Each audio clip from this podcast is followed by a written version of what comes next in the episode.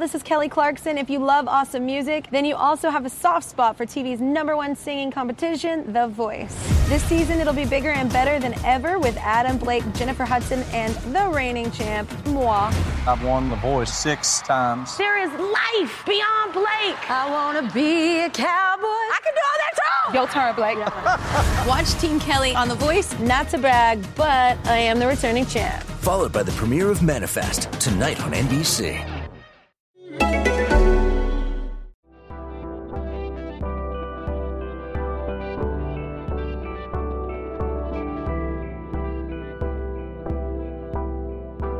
Welcome to the Podglomerate. For everything that you were too afraid to ask at home, too embarrassed to ask at school, or was just too hard to ask your partner, welcome to the Sex Wrap. Hey, everybody, and welcome back to the Sex Wrap. Um, I'm Andrew, and I'm here today with my ho- co-host Spring. Hey, and um, we're here to just to talk about some various questions that you've been sending in about sex. But before we get there, um, I want to talk about something that happened to me over the weekend. Um, so my birthday, um, I don't really celebrate it that much, um, but my birthday was in the middle of September, and this horrible Irma, she was the hurricane, she came through and she wrecked everything. I was sitting in my apartment for five days with no electricity, and I'm in Miami. Um, so it's 100 degrees and it's sweaty and gross, and no one wanted any cake. Um, so my best friend baked me not one cake, not two, but four cakes uh, for my birthday. Over this weekend? Yeah, over the weekend. Like in a row, crazy cakes. There was a butter pecan cake, there was a carrot cake, there was a orange citrus whip cake, and then there was my favorite, a rum fruit cake. Um, oh my god! And they were all gluten free. and they're all completely gluten free. Um, I went back on carbs for a few days and ate them, and, and then uh, he put the appropriate number of candles on the cake, How many? twenty-seven. Twenty-seven. I mean, that is an appropriate number. Maybe not for you, but Hey. yes. um, but I had a really great weekend, and there are all kinds of fun cakes, and um, it was nice. It's nice to be it's nice to be celebrated, and like one of my big life mantras is celebrate everything, celebrate every day. There's always something good happening in the world, and focus on the good things.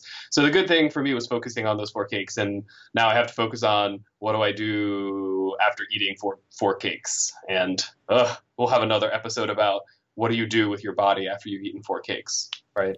I think that's uh, try to even out that sugar rush. I'm on no carbs today, no sugar. I, I you know, I'm all, back on the healthful life plan, trying at least. Well, I'm super glad that you got to celebrate your birthday uh, without a hurricane this time. Thanks. Well, there is another hurricane. It's going towards Texas. This is crazy. They just keep coming. I know, but I got to celebrate mine, so we got to celebrate yours. Uh, you'll all find out. Spring has a birthday month, so there'll be many episodes dedicated to her birthday. But this episode, in retrospect, dedicated to living through Irma and having a hot, sweaty, stinky birthday. Yeah. Yeah. So, what is our topic today? What is our question? So uh, there's a whole lot of questions that come about come up about the issue of bisexuality, and someone asked us if bisexuality was a legit orientation. A legit orientation. It's part of that LGBT acronym, and we'll talk more about all of those letters in a couple weeks. But uh, is it a legit orientation? So, um, I actually identify as bisexual, and well, I'll say that I ident- identify as that way, but I also don't really like the word bisexual, so I don't I don't usually use that word, but that is a word that I think would describe me. Um, and so I think that of course I believe in it. and as a sexuality educator, I could say yes, it's definitely real. Um, and I think that one of the things that we know about bisexuality is that it's a lot more common in women. Yeah, um, and it's one of those questions that comes up. Like, uh, so I've been a sex educator for for several years, fewer than twenty seven. Um, but uh, it comes up pretty frequently. People asking about is you know is bisexuality just a stop on the way to gay? Like, is it is it something that people say whenever they're getting ready to come out as lesbian or gay? Um, and, and and like you, I think bisexuality is definitively a legitimate sexual orientation, um, not just a stop that people take on the way. Well, I guess some people probably do, right? For some people, that's like easing into their actual identity. Yeah, I think that it is. It is sometimes, um, but I also think it's really interesting that a lot of people assume that people who are bisexual are really just hiding being homosexual, which I don't think I don't even think that makes sense. Like why would you invent another orientation that is pretty much just as stigmatized? like, hey, mom and dad, guess what? I'm bi. And then you'd have to do the whole process again, you know, whenever you decide to tell them your actual orientation. yeah. yeah. Uh, and then um, along with the legit orientation questions that we get, um, another one that comes up is like, are bisexuals just greedy? Yes. No, just kidding. Um, yeah, that question um, I think is insane uh, because so that question comes from someone that's bisexual wanting to date or have sex with um, more than one gender. And so there's this idea that they're greedy, but just because they want to date or have sex with someone of more than one gender doesn't mean that they're having more partners. And this idea of greediness kind of implies having more partners, and your sexual orientation doesn't uh, determine how many partners you have in your lifetime or how many partners you have at one time. So, that idea of greediness, I think, is a really uh, strange concept to even associate with sexual orientation at all. Yeah, when someone asks me the question about greediness, I usually say, well, they're not greedy. They just have a much bigger pool of candidates to choose from overall. Instead of just restricting themselves to like one half of the population, they're being open to more people. That doesn't make you greedy, just means that you have a better shopping trip. But even saying that you have kind of a bigger pool, I don't necessarily think is true because everybody is attracted to different things and so somebody that's bisexual could have very like limited things they're attracted to and any gender that they're attracted to. And someone who's straight could like all the people of the other gender. And so they could actually have a bigger pool. So it doesn't actually make sense to even say that. Uh, so technically the size of the pool is based on what you're attracted to and how many people kind of meet that qualification so if the pool is the number of sexes that you're willing to engage with, you've doubled it in size. But if we're talking about individual preferences and what you're looking for in partners, then right, certainly it, it's individual. We're all going to see different numbers. Yeah. For me, it was zero for a very long time. I was happy with myself. I'm still happy with myself. I like my private time. We should talk about private time and secret single behaviors at some point, but not today.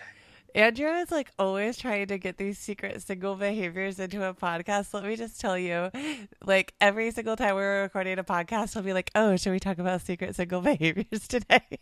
Because everybody asks and they're so funny like the things that you only do on your own that you're almost embarrassed if someone else found out what you did. I think but, we um, need to have everybody write in with their secret single behaviors first before we have an episode about it, or call in uh, so we can have a um, a much funnier discussion about that. But I guess we can put that call out now. Okay, send us your secret single behaviors. now, back I'll to bisexuality. and I'll tell you Springs too. I'll tell you everybody's. There we go. okay. Uh, let's see. What what are we talking about? Oh yeah, bisexuality. Um, so, so do you know what September was? September was Bisexuality Visibility Month, and I didn't even know that until one of the last couple of days of September, and I find that very interesting because I am very much in this sexuality world and sexuality research, and I didn't see anything about that. And I follow a lot of sexuality, um, you know, social media accounts on various platforms and I didn't see anything about it. And it was one of my friends that actually posted something and said, Oh, spring, do you know it's Bisexuality Awareness Month? And I said, No. Yeah, right. and that's and really a, sad. and I'm teaching a sex education course at the university this year, uh, this semester. And I was teaching in class, and there were students who said, Hey, uh, Andrew, do you know what today is? And I'm like, What? Uh, Thursday? Uh, no, I mean, so I was lecturing about sexual orientations and gender, and my students are the ones who told me, like, I've done research, I'm reading about it, I'm, and, and much like Spring, I'm constantly looking at social media and reading articles, and I had no idea. So I think one of the issues really that probably leads to the questions of greediness or um, legitimacy of bisexuality is that it really is quite invisible overall, right? Like that LGB, yeah. that B is pretty quiet. We don't see a lot coming at yeah. least societally about it. And I think that one of the problems about why it's kind of invisible is that so I'm a woman, say I have a female partner at the time, then I'm kind of just assumed and lumped with lesbians. But if I'm a female and I have a male partner at a time, then I'm just kind of assumed and lumped with straight people. And so that means that because people aren't simultaneously often seeing me with a male and a female partner, then it's hard for someone to kind of know that I'm bisexual based on my partner. And that's kind of how a lot of people are very um, open about their sexuality. It's based on, you know, the partner that they're with, that they're bringing to things. And so I think that's why it's a little more complicated with bisexuality. People have to kind of go out of their way to let people know that they're bisexual.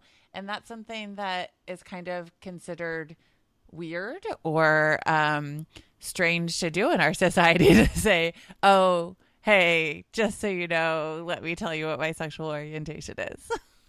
Right. People automatically assume that you're interested in them if you start talking about your sexual orientation with them. I guess that's especially doubly true for bisexuals, right? Anyone that you share that piece with will think that, oh, they're telling me because I'm part of that pool. There you go. See? Yeah. Uh, and I, I, think another issue that we see with invisibility and bisexual communities is that um, pretty much every part of our society is set up to help people with heterosexual relationships. Um, so if you are equally attracted to people of both sexes, everything in the whole world, everything in our society is going to make one of those paths really easy, and it's going to make one of those paths really hard. Huh, that's what she said. Um, what do you mean? Uh, so, like, so you're a woman, right? And when you're dating a man, uh, everything in society says this is great. Get married, buy a house, have a family, like all of those kind of norms. Um, the things that your parents thought you would do when you were a kid when you grow up, those hopes and dreams of your families and your churches and your schools, all of that says it props up that relationship you would have you would have with a man. Um, but if you were dating another woman, um, a lot of the time you run into barriers, right? Uh, across, especially in the United States right now, there's lots of barriers that uh, people who are in same-sex relationship couples face that heter- their heterosexual counterparts don't. So if you have both of those options available to you, I think a lot of times people who are bisexual end up in heterosexual relationships because it's a smoother, easier path. And if you can be happy with someone of either sex, and that's really what bisexuality is. It doesn't mean that you want sex with people from both sexes. It means that you could be, that you are happy with someone of either. So you could be with a man, you could be with a woman, and most of the time society makes it so that there's a path. I'm not saying all bisexuals end up that way, but it, it, helps us try to it helps us understand why we don't hear about it very much. And most of the time when we hear bisexuals talking about bisexuality, they're with someone of the other sex. Yeah, I think part of that is true. Um, but I also think that, you know, I think your argument doesn't really, um, it's not that tight because that, I think that that would kind of be like ignoring your sexual orientation if you would say, well, I'll, I'm kind of like pushing down my feeling for women because it's easier to date men. And I, I don't think that that's what people that are bisexual do. Um, so I think that. And I'm not saying it's pushing down the feeling. I'm just saying that if that feeling is equally available, then you're probably like overall are you going to want to constantly have challenges put in your way? Or is it sometimes easier if you're still happy with someone of the other sex to stay with them? All right and i'm speaking very much in generalities. I'm not talking about specific examples. Um, but even if we think of famous people who have come out as bisexual over the years almost all of them have ended up with other sex partners. Mm. right? Like i don't most of them not all but um even in the high profile cases that we do see, most of the time they end up in one direction. And, and right, I'm just One theorizing, Direction. just talking about it um, They they end up in a band. in a band. One Direction, sorry. Oh, ugh. at least you did. uh, Let's see. So, what else? I mean, so I think we've covered. Like, it is legit. It is real. People are bisexual. They have attractions to people of both sexes. Uh, they can be happy with someone of just one. They don't need to be with people of both. Um, they're not promiscuous. I hate that word promiscuous too. So they're not likely to have sex with more partners or anything else.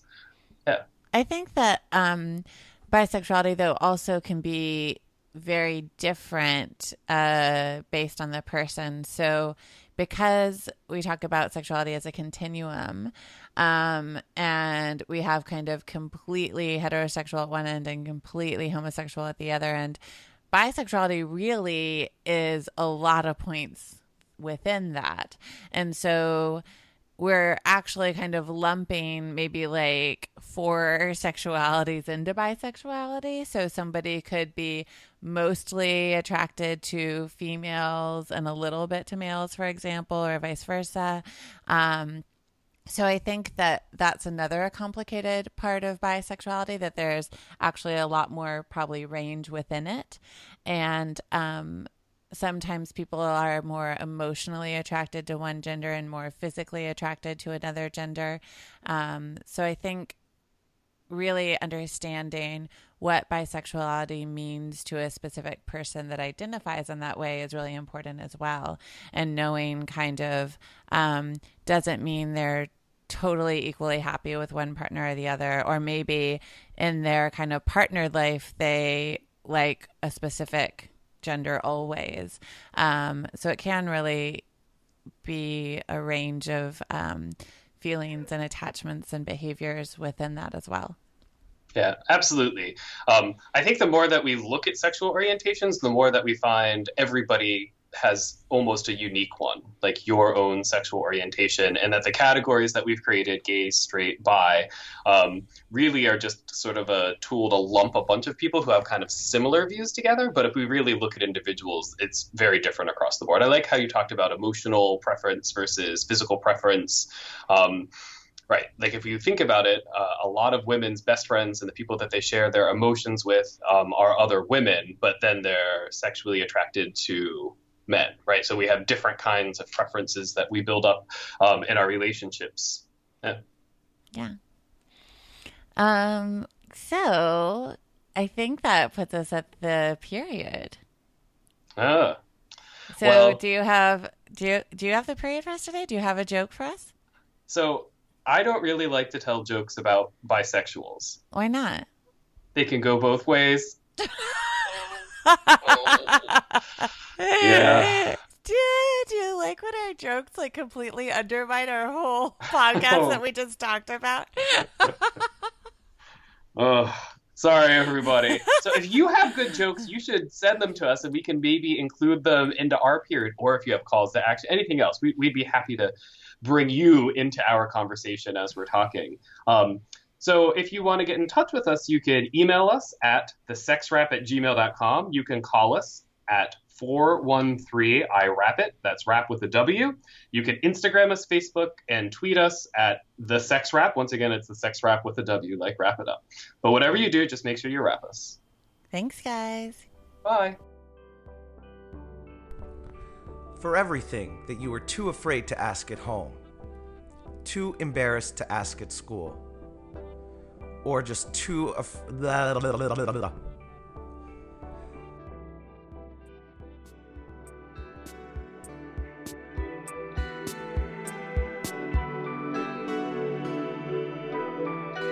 Podglomerate. A Sonic Universe.